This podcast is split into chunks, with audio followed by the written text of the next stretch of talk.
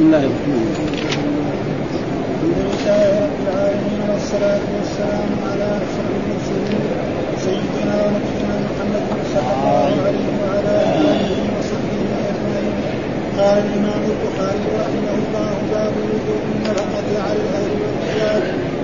قال حدثنا عمر بن حفص قال حدثنا علي قال حدثنا الأعمش قال حدثنا أبو صالح قال حدثنا أبو هريرة رضي الله عنه قال قال النبي صلى الله عليه وسلم: أفضل الصدقة ما تركه اليد العليا خير من اليد السفلى. مبدأ بمن تعول. تقول المرأة: إما أن تعطي الكفن وإما أن تطلقني. ويقول العبد: أطعمني واستعملني. ويقول ابن: أطعمني إلى من تدعني. فقالوا: يا أبا هريرة، سمعت هذا من رسول الله صلى الله عليه وسلم؟ قال: لا، هذا من كيس أبي هريرة. قال: حدثنا سعيد بن عبيد قال حدثني عبد الرحمن بن خالد بن مسابر عن ابن شهاب عن ابن المسيب عن ابي هريرة أن رسول الله صلى الله عليه وسلم قال: خير الصدقة ما كان عن ظهر غنى. مبدأ من تعول. باب حبس الرجل المحتسنة على أهله وكيف نفقها بالإيجار. قال حدثني محمد بن سلام قال أخبرنا وكيع عن ابن عيينة قال لي معمر قال لي الثوري: هل سمعت برجل يجمع لأهله محتسنة أو بعض السنة؟ قال معمر: فلم يحضرني، ثم ذكرت حديثا حدثناه ابن شهاب سهيل عن مالك بن أوس عن عمر رضي الله عنه أن النبي صلى الله عليه وسلم كان يبيع نخرج من النظير ويحرس لأهله محتسنتهم. قال حدثنا سعيد بن عبيد قال حدثني به قال حدثنا عقيل عن ابن شهاب قال أخبرني مالك بن أوس حدث أن وكان محمد بن جبير من ذكرني ذكرا من حديثه. انطلقت حتى دخلت على مالك بن أوس فسألته، فقال مالك: انطلقت حتى أدخل على عمر إذا جاء حادثه يرجع. فقال: هل لك في عثمان وعبد الرحمن والزبير وسعد يستأذنون؟ قال: نعم. فأذن لهم. قال: فدخلوا وسلموا فجلسوا. إن لك يرفع قليلا. فقال لعمر: هل لك في عبد وعباس؟ قال: نعم. فأذن لهما. فلما دخلا سلما وجلسا. فقال عباس: يا أمير المؤمنين، اقضي لنا ولنا هذا. فقال الرحت عثمان وأصحابه: يا أمير المؤمنين، اقضي بينهما وأرح أحدهما من الآخر. فقال عمر: اتئدوا، أنشدكم بالله الذي به تقوم السماء والأرض، أن تعلمون أن رسول الله صلى الله عليه وسلم قال: لا نورث ما تركنا صدقة، يريد رسول الله صلى الله عليه وسلم نفسه. قال الرحت قد قال ذلك. فأقبل عمر على علي بن عباس فقال: أنشدكما بالله، هل تعلمان أن رسول الله صلى الله عليه وسلم قال ذلك؟ قال: قد قال ذلك. قال عمر: وإني أحدثكم عن هذا الأمر، إن الله كان خص رسوله صلى الله عليه وسلم في هذا المال من شيء لم يعطه أحدا غيره. قال: اللهم أفاء الله على رسوله منه فما أوجدتم عليه من خير ولا إلا إلى قوله قدير. فكانت هذه خالصة لرسول الله صلى الله عليه وسلم. والله ما اختارها دونكم ولا استهزر بها عليكم. قال: أعطاكموها وبثها فيكم حتى بقي منها هذا المال، وكان رسول الله صلى الله عليه وسلم ينفق على أهله نفقة سنته من هذا المال، ثم يأخذ ما بقي فيجعله مجعل مال الله. فعمل بذلك رسول الله صلى الله عليه وسلم حياته. أنشدكم بالله، هل تعلمون ذلك؟ قالوا: نعم. قال لعلي وعباس: أنشدكما بالله، هل تعلمان ذلك؟ قالا: نعم. ثم توفى الله نبيه صلى الله عليه وسلم. فقال أبو بكر: أنا ولي رسول الله صلى الله عليه وسلم. فقبضها أبو بكر فعمل بها بما عمل به بها رسول الله صلى الله عليه وسلم، فأنتما حينئذ. وأقبل على علي وعباس تزعمان أن أبا بكر كذا وكذا، والله يعلم أنه فيها صادق بار راشد تابع بالحق. ثم توفى الله أبا بكر فقلت: أنا ولي رسول الله صلى الله عليه وسلم وأبي بكر، فقبضتها سنتين أعمل فيها بما عمل رسول الله صلى الله عليه وسلم أبي بكر من الثمان.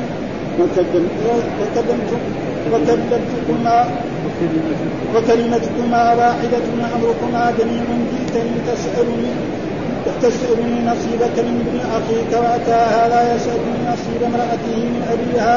إن شئتما دفعته إليكما على أن عليكما عهد الله وميثاقه لتعملان فيها بما عمل به رسول الله صلى الله عليه وسلم وبما عمل به فيها أبو بكر وبما عملت به فيها من أوتيتها وإلا فلا تكلماني فيها. وقلتما ادفعها إلينا بذلك فدفعتها إليكما بذلك وينشدكم بالله هل دفعتها إليهما بذلك؟ فقال الرهط نعم. قال فأقبل على عبد بن عباس فقال أنشدكما بالله هل دفعتها إليهما بذلك؟ قال نعم. قال أهتدت من سالمني قضاء غير ذلك؟ هو الذي بإذنه تقوم السماء والأرض لا أقضي بها قضاء غير ذلك حتى تقوم الساعة، فإن عجزتما عنها فادفعاها فأنا أكفيكماها. أعوذ بالله من الشيطان الرجيم. بسم الله الرحمن الرحيم. الحمد لله رب العالمين والصلاة والسلام على سيدنا ونبينا محمد وعلى آله وصحبه وسلم أجمعين. باب وجوب النفقة على الأهل والعيال. باب أنه يجب على الرجل أن ينفق على أهله، على الأهل والعيال. المراد بالأهل هنا المراد به الزوج درجة أولى، والعيال يدخل الأقارب، يدخل الأولاد ويدخل الأب ويدخل الجد والجدة والعم والعمة إذا كانوا في حاجة، يعني لا يوجد ما ينفق. أما إذا كان الأولاد كبار وعندهم ما ينفق عليهم أو عندهم عمل، عندهم حرفة، فلا يجب على الأب أن ينفق عليهم. باب يعني وجوب الرجل النفقة على الأهل. الأهل هنا مراد به الزوجة، هذا ما يريد يعني الإمام البخاري. والعيال يشمل فيها الولد والبنت وكذلك والأقارب، الجد والجدة والإخوان الذين في حاجة إليه. أما إذا كان لهم أعمال فإنه لا يجب عليه أن ينفق عليهم. الأولاد إذا كبروا حقهم هم ما ينفقوا عليهم. فإيش الدليل؟ قال الظاهر أن المراد للأهل في الترجمة الزوجة، وعطف العيال عليها من عطف العام بعد الخاص. أو المراد للأهل الزوجة والأقارب، والمراد بالعيال الزوجة والخدم، فتكون الزوجة ذكرت مرتين. الخدم كذلك كان عنده خدم، خصوصا إذا كانوا مثلا عبيد ومماليك، فإنه نعم يخدمونه ويقوم بنفقته. إيش الدليل؟ قال حدثنا عمرو بن حفص قال حدثنا أبي، حدثنا الأعمش، حدثنا أبو صالح قال حدثني أبو هريرة رضي الله تعالى قال أفضل الصدقة ما ترك، أفضل الصدقة ما ترك غنى، يعني ما ترك غنى، يعني ما يروح مثلا عنده ماله 10 ينفقها كلها، يعني يترك شيء، يتصدق بشيء ويترك شيء، ما يجوز يتصدق. وأي إنسان تصدق بماله خصوصا في عصرنا هذا وفي العصور المتقدمة يصير في اليوم الثاني مجنون. هذا ما حد فعله إلا أبو بكر الصديق رضي الله عنه. لا يوجد شخص تصدق بماله كله وثبت ولم يحصل له أي شيء إلا أبو بكر الصديق. وقد مر علينا في دراستنا أن رسول الله صلى الله عليه وسلم مرة أمر بالصدقة، نعم، فقال عمر بن الخطاب لعلي في هذه المرة أسبق أبو بكر، دائما يسبقني أنا لعلي. فأتى بنصف مالي وأبو بكر راح أتى بجميع ماله. فلما قال الرسول سأل عمر بماذا؟ قال تركت النصف، يعني جبت لك النصف والباقي النصف عندي لأولادي. قال لأبو بكر ماذا تركت؟ قال تركت لهم الله ورسوله. فعلم في ذلك الوقت أن عمر لا يسبق أبو بكر أبدا، ويكفي ذلك أن الصديق أبدا. وأي إنسان غير أبو بكر الصديق ينفق ماله كله في اليوم الثاني يصير مجنون يجري في الشارع قديما وحديثا، لأن المال عصب الحياة، لا يمكن لإنسان. فلأجل ذلك الرسول أمر إن الإنسان إذا أراد يتصدق يتصدق يعني شيء بماله، أما يتصدق بماله جميعا فهذا يعني يجعله غالب. قال أفضل الصدق ما ترك غنى، يعني ما يترك عنده شيء من الدنيا. واليد العليا خير من اليد العليا، اليد المعطية قلنا كده، هذه اليد العليا. والسفلى الذي تأخذ، فالمعطي خير من من الذي يعطى. وابدأ بمن تعود، هذا محل الشاهد. وابدأ بمن تعود، مين أول درجة يروح يجيب بنت الناس في بيته ويتركها جوعان؟ لا يصير هذا، ظلم هذا. فلازم إذا أتى بمرأة لازم عليها يطعمها ويسقيها ويقوم بشؤونها كلها الذي تحتاجه. وابدأ بمن تعود، فأول من تعود أول مثلا زوجته، أولاده، أب له، أخ له، أقارب يعني لا يستطيعون العمل، فهذول لازم عليه أن ينفق عليهم. ثم تقول هذا الظاهر أن الحديث الذي مرفوع عن رسول الله صلى الله عليه وسلم هو هذا. ثم الباقي هذا استدراج، يعني استدرجه ويسمى يعني مدرج، يسمى في علم الحديث مدرج. تقول المرأة إما أن تطعمني وإما أن تطلقني، وهذا لما سئل أبو بكر هذا من فين تجيب؟ هذا من عندك من كيسك ولا الرسول قال هذا؟ قال لا هذا من كيسه، يعني هذا فهم، أنا فهمت هذا. ما دام يقول وابدأ بمن تعود ويقول اليد العليا خير من اليد السفلى، معناه إنه هذا. فسألوه فالمرأة تقول إما أن تطعمني وإما أن تطلقني، فإذا تزوج مرأة وجابها في بيته تقول اطعمني ولا طلق، طلقني بعد ذلك أن تنتهي عدتي أتزوج شخصا آخر يقوم بإطعامي وكسوتي وإسكاني. ويقول العبد أطعمني واستعملني، كذلك إذا كان عنده مملوك أو أمة مملوكة تقول أطعمني واستعملني، يعني خدمني. استعملني معنى إيه؟ خدمني، خدمها في الفلاحة، في الزراعة، في أي عمل من الأعمال فلهم. ويقول الابن أطعمني إلى من تدعو، ويقول كذلك ابنه أو بنته أطعمني إلى من تدعني. فقالوا يا أبا، قال السامعون الذين سمعت هذا من رسول الله، قال لا هذا من كيسي، يعني من كيسي يعني من فهمي أو من فطنتي. معلوم أن أبا هريرة يعني صحابي جليل وعالم، وقد حفظ من أحاديث رسول الله صلى الله عليه وسلم ما لم يحفظها غيره، فإنه جلس مع رسول الله صلى الله عليه وسلم يعني 3 سنوات، أسلم في عام 7 من الهجرة وتوفي الرسول في عام 11.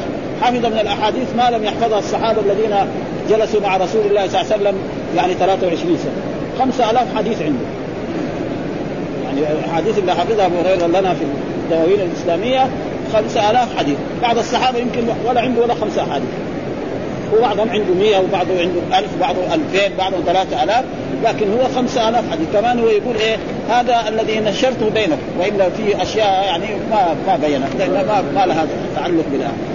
فقال هذا من كيسي، يعني هذا من كيسي يعني هذا من فهمي، فهمته من الأحاديث هذه وغيرها مما فهمته من رسول الله صلى الله عليه وسلم، أو من فطنتي، يعني فطين وذكي وقد دعا له الرسول صلى الله عليه وسلم.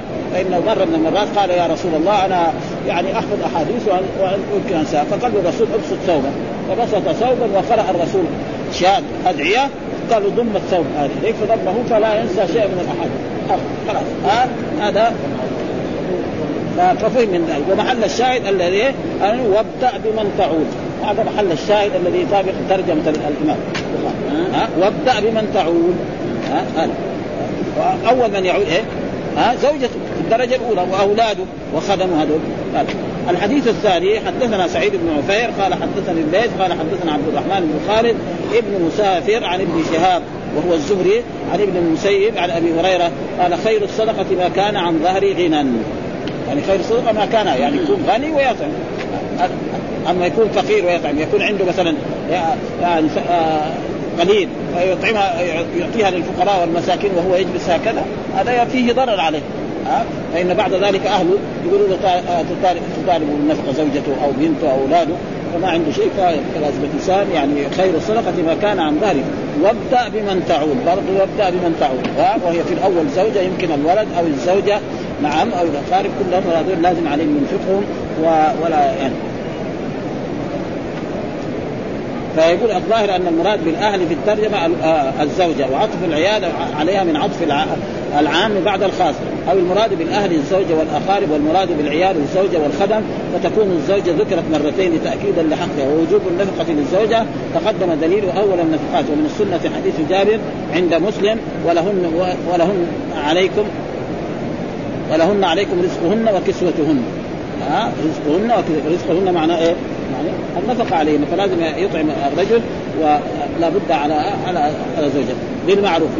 ومن جهة المعنى أنها محبوسة عن التكسر بحق الزوج، وانعقد الإجماع على الوجوب لكن اختلفوا في تقديرها، فذهب الجمهور إلى أنها بالكفاية، يعني الشيء الذي يقدر عليه. أنا قلت نكلف الشيء الذي لا يستطيع، هذا من كفاية يعني شيء.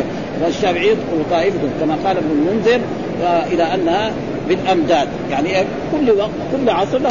مثلا الناس الأولين كانوا مد النبي صلى الله عليه وسلم إذا جابوا ساوى منه خبز يعني يطعم أهله. الآن يجيب يعني شيء من اللحم ويشيل شيء من الخضار أو يجيب شيء من الخبز ويأكله، الشيء الذي يقدر عليه.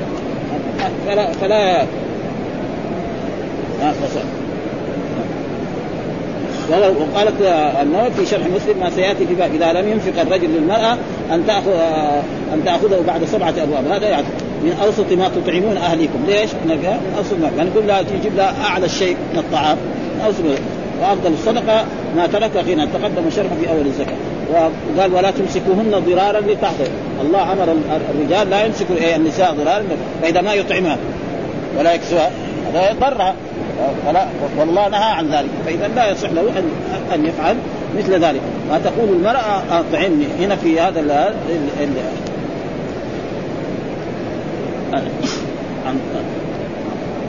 فتقول امرأتك، وهو معنى قولي في حديث الباب. قال لا هذا من كيس أبي هريرة، ووقع في رواية الإسماعيلي قالوا يا أبا هريرة شيء تقول من رأيك أو من قول رسول الله؟ قال هذا من كيسي، يعني بكسر الكاف.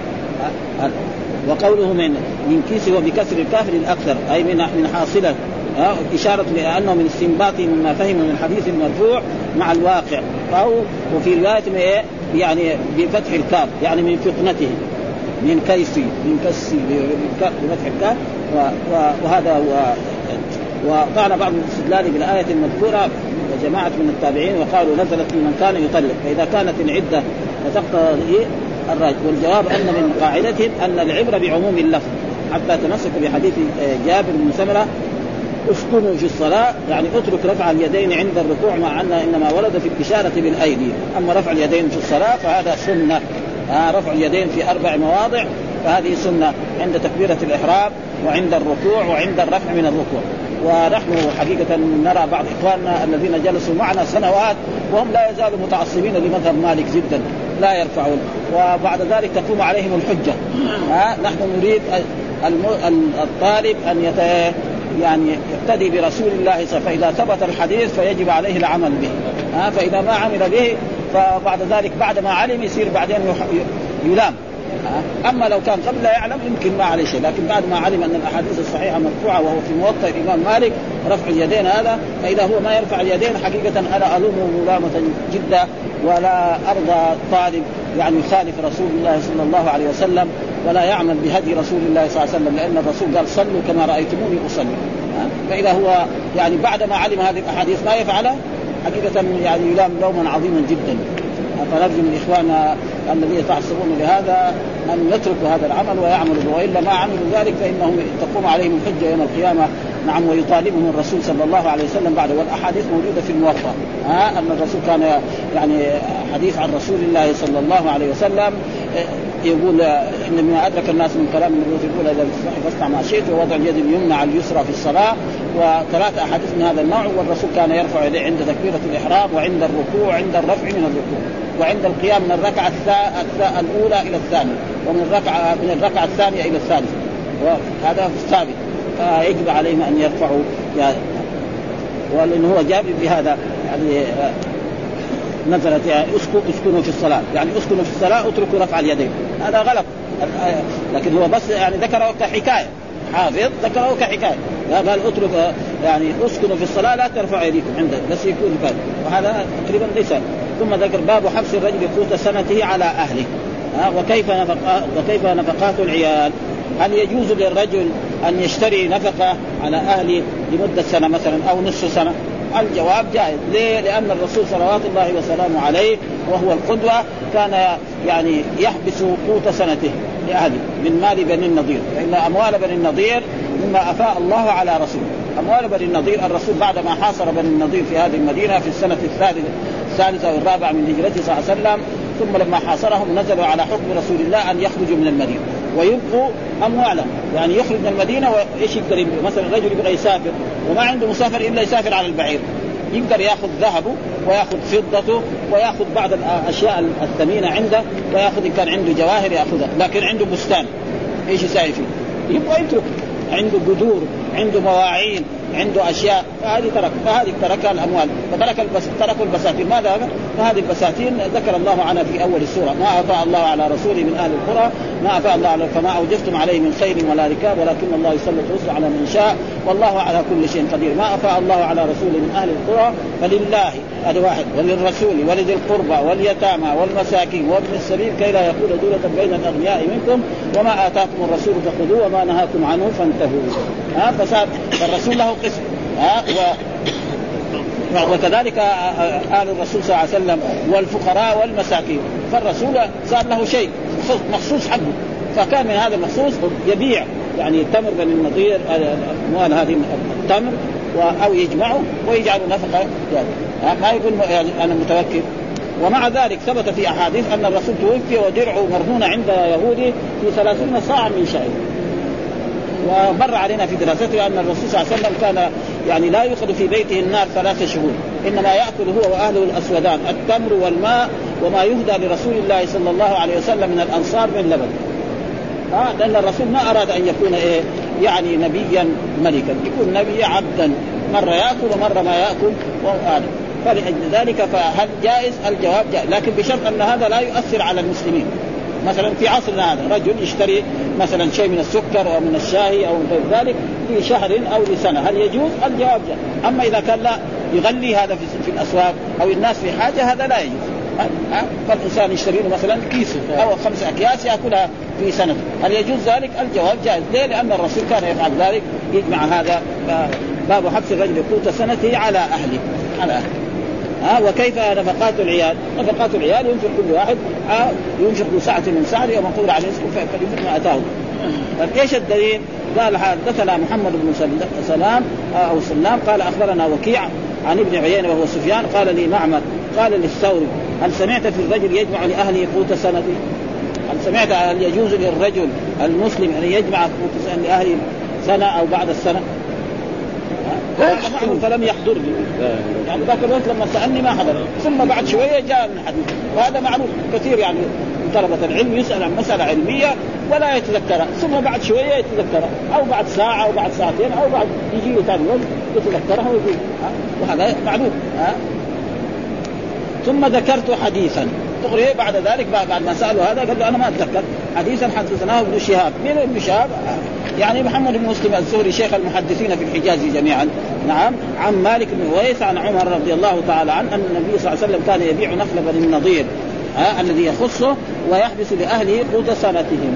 هذا محل الشاهد. يعني الرسول كان الذي يخص من أموال بني النضير كان يبيع التمر ويبيع إن كان هناك في شعير أو هذا غير ذلك، ثم بعد ذلك يجمع هذا ويجعل قوت أهله لسنة. ومعلوم أن الرسول كان أهله يعني 9 زوجات، وهؤلاء الزوجات معهم لابد خدم ومعهم كذا، وهذا دليل على أنه جائز بشرط أنه لا يضر بالناس. أما إذا ضر بالناس فهذا ما يصح. حتى الاحتكار ما يجوز. مثلا إذا كان في أيام رجل تاجر أيام مثلا يكون السمن موجود يشتري جملة من التنك ويحبسها عنده، ثم لما يغلى يبيع أو أشياء أطعمة، فهذا لا يضر. هذا معنى ومحل الشاهد ويحبس لأهله قوت سنة. فالرسول خدوة، فإذا جائز لكل مسلم أن يشتري بعض الطعام نعم ويحبسه لأهله قوت سنة من سمن أو سكر أو شاي أو بر أو بخر أو غير ذلك، فلا بأس بذلك أو نصف السنة بشرط أن لا يضر بالمسلمين. أما إذا ضر بالمسلمين فذلك لا يضر. ومع ذلك تبين لنا من دراستنا أن الرسول صلى الله عليه وسلم مات ودرع مرهونة عند يهودي في 30 صاعا من شعير. وثم قال حدثنا سعيد بن عفير قال حدثني الليث قال حدثني عقيل عن ابن شهاب قال أخبرني مالك بن ويس بن الحدثان وكان محمد بن جبير بن مطعم ذكر لي ذكرا من حديثي. فانطلقت حتى دخلت على مالك بن ويس فسألته فقال مالك انطلقت حتى أدخل على عمر إذ أتاه حاجب يعني من الأيام، وعمر في ذلك الوقت هو خليفة بعدما وفاة أبي بكر الصديق بويع بالخلافة وهو خليفة. حتى أدخل على عمر إذ أتاه حاجب معناه مولى له يعني يوقف عند الباب أي إنسان يدخل يستأذن، هذا ما في بأس بذلك. فقال هل لك في عثمان وعبد الرحمن والزبير وسعد يستأذنون؟ يعني هؤلاء الثلاثة كلهم جاءوا ويستأذنون الدخول عليك، وهو عثمان بن عفان وعبد الرحمن بن عوف والزبير بن عواب وسعد بن أبي وقاص يستأذنون. فقال نعم يعني إذن لهم فأذن لهم فدخلوا فسلموا وجلسوا.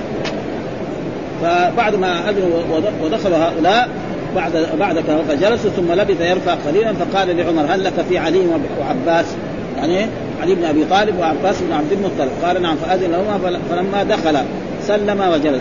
فقال عباس يا أمير المؤمنين اقضي بيني وبين هذا. فقال الرهب عثمان وأصحابه يعني اقضي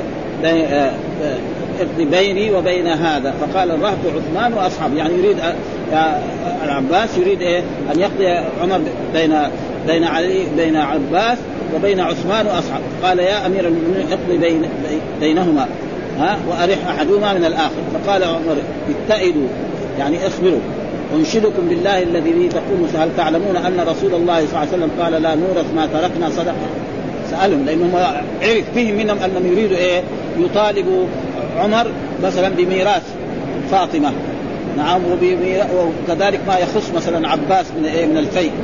فقال لهم هل تعلم أن الرسول قال مثلا نحن معاشر الأنبياء لا نورث ما تركنا صدقة. هل تعلم أن الرسول قال هذا ولا ما تعلم أنت يا عباس ويا علي بن أبي طالب تعلم هذا؟ الجواب قال نعم. ومعنى الرسول يقول نحن معاشر الأنبياء لا نورث. كل الناس يورث الأنبياء لا يورثون. وجاء في أحاديث مرت علينا برضو إن الأنبياء لم يورثوا درهما ولا دينارا إنما ورثوا إيه العلم.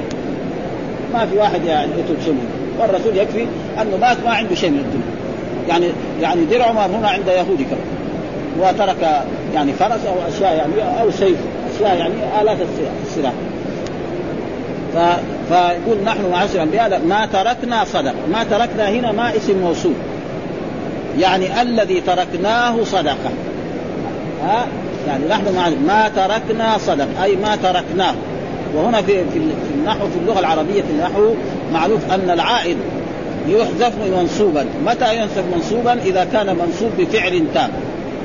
إذا كان منصوب يعني أصله كان ما تركناه فحذف الهاء وهذا جائز يجوز أن يقول ما تركناه ويجوز ما ترك. فإذا قال ما تركناه يصير العائد موجود الذي هو الهاء وإذا قال ما تركنا فيكون. وهذا كثير موجود يعلم ما تسرون وما تعلنون يعني يعلم ما تسرونه وما تعلنون. ذرني ومن خلقت وحيد ذرني ومن خلقته موجود يعني من المواضع التي يحذف العائد وهو منصوب. لأن ما تركنا صدقة الرسول يقول عن نفسه هذا. جاء الشيعة نعم والرافضة يقول لا أن ما نافية هنا أن ما نافية يعني ما تركنا صدقة تركنا ميراثا يعني هذا غلط ليس عنادا إلا باين. وهذا موجود كثير في اللغة ما تركنا صدق يعني نحن معاشر ما تركنا صدق ما تركنا صدق. يعني ما تركناه صدقة ما في ميراث ما حد يرث أبدا. فالصحابة دول أقروا بهذا. نفس علي بن أبي طالب أقر بأن الرسول ما ترك يعني شيء يرث وأن الأنبياء لا يورثون دائما. هذه الله خلقها. هل تعلمون أن رسول الله صلى الله عليه وسلم قال لا نورث ما تركنا زرع يريد رسول الله نفسه يعني يريد إيه نفسه. قال الرهط قد قال ذلك. قال الرهط الجماعة الحاضرين كلهم الذي هم عثمان وعبد الرحمن بن عوف وسعد بن أبي وقاص وعلي والعباس كلهم قالوا نشهد بذلك. قال ذلك. أقبل عمر على علي وعباس على علي وقال أنشدكم هل تعلمان أن رسول قال ذلك. قال يا عبد. قال عمر فإني أحدثكم عن هذا الأمر إن الله كان خص رسوله صلى الله عليه وسلم في هذا المال بشيء لم يعطي أحد غيره وهو ما أفاء الله على رسوله من أهل القرى فلله وللرسول. هذا معنى لله وللرسول ولذي القربى واليتامى والمساكين وابن السبيل. فخصه بشيء يعني له أن يأخذ من الفيء ومن الغنيمة.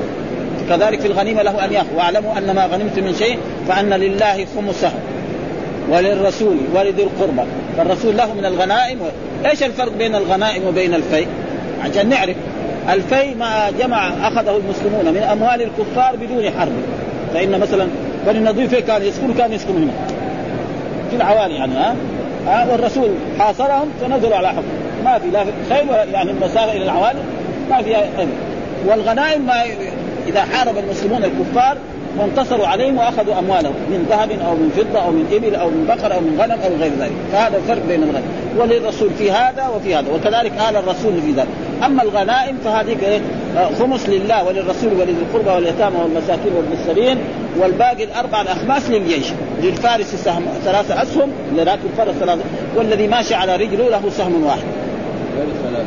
هذا وأما الفيء هذا ما فعل الله الفيء هذا لا الرسول وزعه وأعطى مين؟ أعطى المهاجرين ولم يعطي الأنصار شيء. ولذلك جاء في نفس الآية ما أفاء الله على من أهل القرى فلله وللرسول ولذي القربى واليتامى والمساكين وابن السبيل كي لا يكون دولة بين الأغنياء. يعني ما أعطى الأنصار شيء. وما آتاكم الرسول فخذوه وما نهاكم. يعني هذا خطاب للأنصار.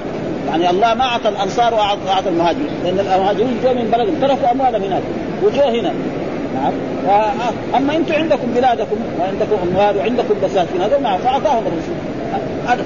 بعد ذلك تصير عام وما آتاكم الرسول فخذوه وما نهاكم عنه فانتهوا. ما يجي يعني الآية إذا نزلت بموضوع يعني يكون عاما. ولذلك لما جاء رجل نعم مرأة جاءت إلى عبد الله بن مسعود فقالت إني أريد أن أصل شعري بنت شعري بشعر غيره. قال لا حرام. قال في كتاب الله؟ قال لا في كتاب الله. راحت هي قريت القرآن من أول آخر ما وجدت، رجعت قالت أنا قريت القرآن كله ما في شعر، إنما من وصل شعره حرام. هذا قاعد تجيب له شيء من عندك من مخك يا عبد الله. قال لا فين القرآن ليه؟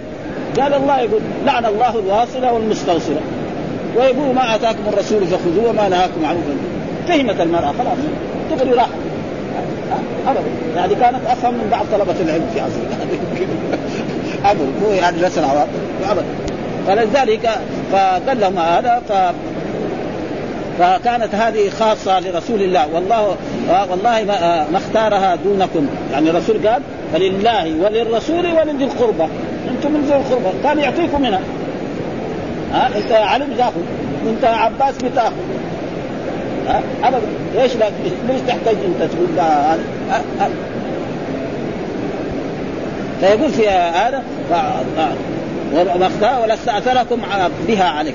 يعني ما استأثر أعطى ناس وتركتم هذا وبثها فيكم حتى بقي منها هذا المال، بقي منها شيء من المال بعد ما توفي. فكان رسول الله صلى الله عليه وسلم ينفق على أهله نفقة سنتهم من هذا المال. هذا محل الشاهد في الحديث. يعني كان الذي يخص من أموال بني النضير يبيع جزء منه يمكن مع أموال باقي. مثلا أموال بني النضير هو تم في الغالب، وكذلك مثلا إن كان شعير لأنه يعني ما فيه بر، البر ما كان ينزل، فهذا يجمعه ويحطه في في مخزن المخازن ويطعم أهله. فهذا هو محل الشاهد الذي محل الدليل الذي يعني ثم نفق من هذا المال ثم يأخذ ما بقي فيجعله نجعل مال الله الذي هو يعني للجهاد ولغير ذلك. فعمل بذلك رسول الله حياته. يعني إنه أموال بني النضير يمكن كانت في السنة الثالثة أو السنة الرابعة. أنشدكم بالله هل تعلمون؟ قالوا نعم. قال لعلي أنشدكما بالله هل تعلمان؟ قال نعم. ثم توفى الله نبيه، يعني توفي الرسول صلى الله عليه وسلم. فقال أبو بكر أنا ولي رسول الله، فقبضها أبو بكر فعمل فيها بما عمل فيها رسول الله. يعني كان أبو بكر لما صار خليفة السنتين والنصف يعمل بها بما عمل الرسول، فيجمع يبيع شيء من التمر وشيء من هذا ثم يعطي لآل رسول الله صلى الله عليه وسلم زوجاته لأن الزوجات حياة. ثم بعد ذلك فقال أبو بكر فقبضها أبو بكر وأقبل على علي تزعمان أن أبو بكر كذا وكذا أنشدكم من الله هل تعلم؟ قال نعم. ثم توفى الله نبيه فقال أبو بكر أنا ولي، فقبضها أبو بكر فعمل فيها بما عمل فيها رسول الله وأنتما حينئذ تعرفوا. وأقبل على علي وعباس تزعمان أن أبو بكر كذا وكذا، يعني كذا وكذا، يعني مثلا ادعوا إنه ما أعطى فاطمة ميراثها من أبيها وما أعطاها شيء من ماله. أنت تعرف هذا. ولذلك حصل بين يعني يقولوا أن علي بن أبي طالب لم يبايع أبو بكر حتى توفيت فاطمة. والرسول أخبر فاطمة لما كان في مرض موته أنك أول الناس لحوقا بي، يعني أول أسرها في وجهها أسرها في أذنها فبكت، ثم بعد ذلك أسرها ثاني فضحكت، فقالت لا عائشة إيش أسر بك رسول الله؟ ما رأيت منه. قالت هذا ما بعد ذلك هي توفيت بعد 6 شهور. يعني بعد ما توفي الرسول ب6 أشهر هي توفت بعد رسول الله. ثم بعد ذلك علي بن أبي طالب بايع الله، يعني في الأول 6 أشهر يقولوا ما بايع على ما تذكر في ثم بعد ذلك ثم توفي أبو بكر فقلت أنا ولي رسول الله لأنه هو الخليفة بعد ذلك، فقبضتها سنتين لأن عمر جلس خليفة كم 10 سنوات، أبو بكر 2.5 سنة 10 سنوات يعني أجل. ثم جئتماني يعني علي والعباس رضي الله تعالى عنهما وكلمتما وكلتاكما وكلمتكما واحدة وأمركما جميعا. يأتي تسأل من نصيبك من ابن أخيك يعني تسأل من نصيبك مو ميراث لأنه ما يرث، من ابن أخيك يرث لأنه مثلا الرسول ما له أولاد، يعني الرسول ما له أولاد، فإذا ما له أولاد أخذت البنت البنات حقها ثلثان ينتهي يعني العصبة يرث العباس من العصبة. فقال له نصيبك من ابن أخيك. وأتى هذا يسأل نصيب امرأته من أبيها، يعني اسم إيه فاطمة، فاطمة من أبيها. فقلت إن شئتما دفعته إليكما على أن عليكما عهد الله وميثاقه تعملان، يعني الميراث ما أعطيك لكن أعطيكم إيه يعني أموال بني النضير التي لرسول الله، أعطيكم تتصرفوا فيها كما كان يتصرف، يعني فتجمعوا هذه الأموال وتجعلوا نفقة إيه لزوجات رسول الله صلى الله عليه وسلم. إشاء هذا الشرط أنا أعطيكم، يعني يكون أنتم نظار زي ما يقول إيه ناظر للوقف ناظر لهذا تعمل بها ما عمل بها بالماضي. ميثاق تعملان بما عمل به رسول الله وبما عمل فيها أبو بكر وبما عملت فيها منذ ولدتها، وإلا فلا تكلماني فيها، يعني بشرط هذا. ها قلت ما ادفعها إليك بذلك، يعني ادفعها نحن نعمل بهذا، فدفعتها إليكم وأنشدكم بالله دفعتها إليكم وبذلك. فقال الرهط نعم، يعني دفعتها سلمتنا هذه الأموال. قال فأقبل على علي وقال أنشدكم هل دفعتها إليكما بذلك؟ قال نعم. قال فتلتمسان مني قضاء غير ذلك استلم بعد هذا خلاص. المال عندكم وأنتم تتصرفوا بشرط إيه تعطوا ميثاق الله وعهده أن تعملوا بما عمل به رسول الله صلى الله عليه وسلم وبما عمل به بطن الصديق وبما عملت به في المدة التي أنا كنت قائما على هذه الأموال بصفتي أني خليفة.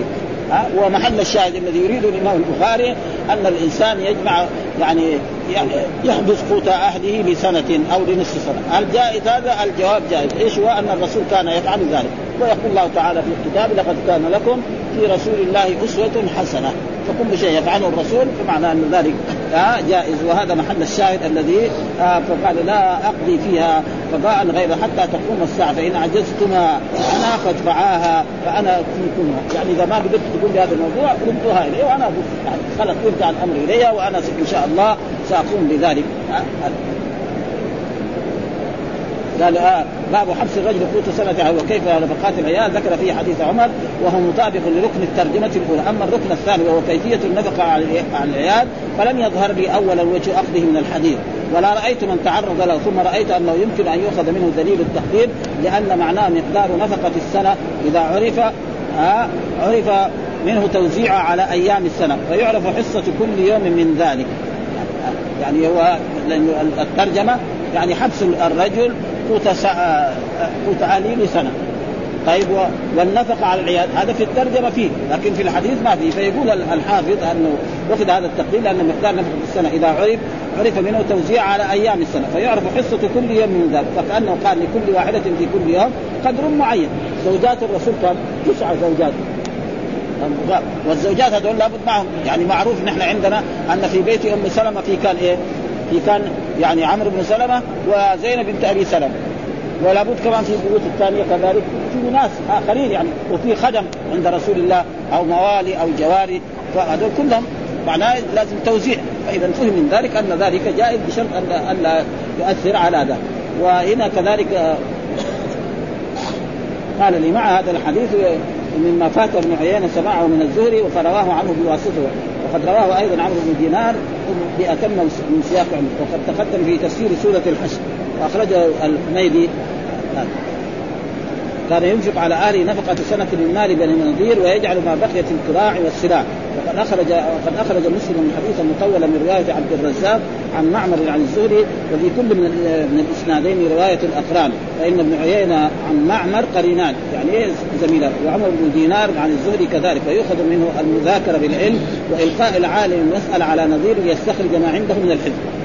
فيقوم هو يسأل عالم يسأل الثاني هذه المسألة إيش تقول فيها ناقش، وهذا كان الرسول يفعل ذلك، يعني طرح المسألة العلمية عشان يستخرجوا، لا زي ما يقولوا الآن أحبون التربية وعلم النفس أن هذا طريقة استحدثها مثلا علماء النفس وعلماء التربية، فإن الرسول كان دائما يسأل الصحابة مرات يقول لهم مثلا أخبروني عن شجرة مثل المؤمن سؤال هذا، فراح الصحابة الكبار أبو بكر وعمر في شجرة البادية عبد الله بن عمر جاء في نزل النخل أول دغري من أول وسائل الرسول جاء إلى النخل، لكن لما شاف أبوه شاف الدولي يروح سكن تأدبه، لما ما عرفه قال لما الرسول النخلة. لما خرج عبد الله بن عمر قال لأبيه أنا من حال ما سأل الرسول جاء في نفس النخل، لكن لما رأيت قال له يا ريتك قلت لكان لي خير من كذا وكذا منه. فليس يعني السؤال هذا يعني كثير يعني لها فوائد، ليس كما يقول يعني. ولذلك التعليم الحديث يقول لك لا، المدرس لما يدخل الحصة يوجه أسئلة للطلبة فإذا عرفوا بها من عمل. وزي ما يقول دحين تعليم جديد، تعليم لازم في سبورة في الفصل يكتب عليها منشاق الدرس والأسئلة وبعد ذلك يناقش الطلبة، فإن علموا خلاص وإذا ما علموا بين لهم أبدا. حتى ما يكتب حتى العنوان، يكتب بس أمثلة كده وبعد ذلك يساوي عنوان. فهذا مين المعلم الأول؟ رسول الله هو الذي أتى بهذا. كذلك الرسم يعني لا كما يقول يعني مر علينا أحاديث عن رسول الله صلى الله عليه وسلم أن الرسول مرة من المرات خطا مستقيما هكذا، وخط على جانب الخط المستقيم خطوطا من اليمين واليسار، ثم قالوا أن هذا صراطي مستقيم فاتبعوه ولا تتبعوا السبل. هذا السبورة اللي في المدارس وفي الجامعات خط مستقيم كده وخط قالوا أن هذا صراطي فاتبعوه ولا تتبعوا السبل فتفرق بكم عن سبيله ذلكم وصاكم به لعلكم. ثم قال على كل سبيل هذا الشيطان يدعو الناس إليه ويقول هلم. وفي كذلك حديث مر علينا برضه في حديث آخر في هذا الموضوع أن الرسول مرة من المرات يعني خط كده مستقيم زي المستطيل زي الكتاب هذا، وقال هذا الإنسان وهذه آماله وهذا العوارض كده خط لهم في سبورة كده خط لهم عليها ثم قال هذا الإنسان وهذا العوارض. مثلا رجل تاجر يبقى يصير عنده أموال، يشتغل يروح هنا يجيب بضاعة ويبيعها يجيب بضاعة، في يوم من الأيام مثلا في سيارة تنقلب، السيارة دي يموت. هذه العوارض يعني في المرة الأولى ما تصيبه، في المرة الثانية ما تصيبه، في مرة 20 ما تصيبه، يوم من الأيام يصيبه هذا. وكثير هذه أشياء يعني كثير الرسول كان يسأل أسئلة، وهذه أشياء يعني ليست حديث لكن راحوا حقوها يقولوا كل هذه الأشياء.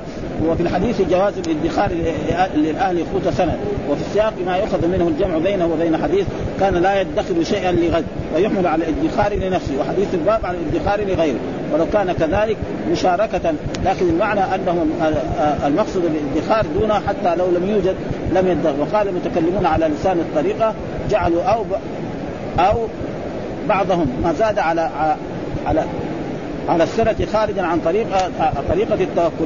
وفيه إشارة إلى الرد على الطبري حيث استدل بالحديث على جواز الادخار مطلقا خلافا لمنع ذلك منع ذلك. وفي الذي نقله الشيخ تقييد بالسنة اتباعا للخبر الوارد، ولكن استدلال الطبري قوي بل التقييد بالسنة إنما جاء من ضرورة الواقع، لأن ذلك كان يدخر لم يكن يحصل إلا من سنة إلى سنة. مثلا التمر كم مريتها؟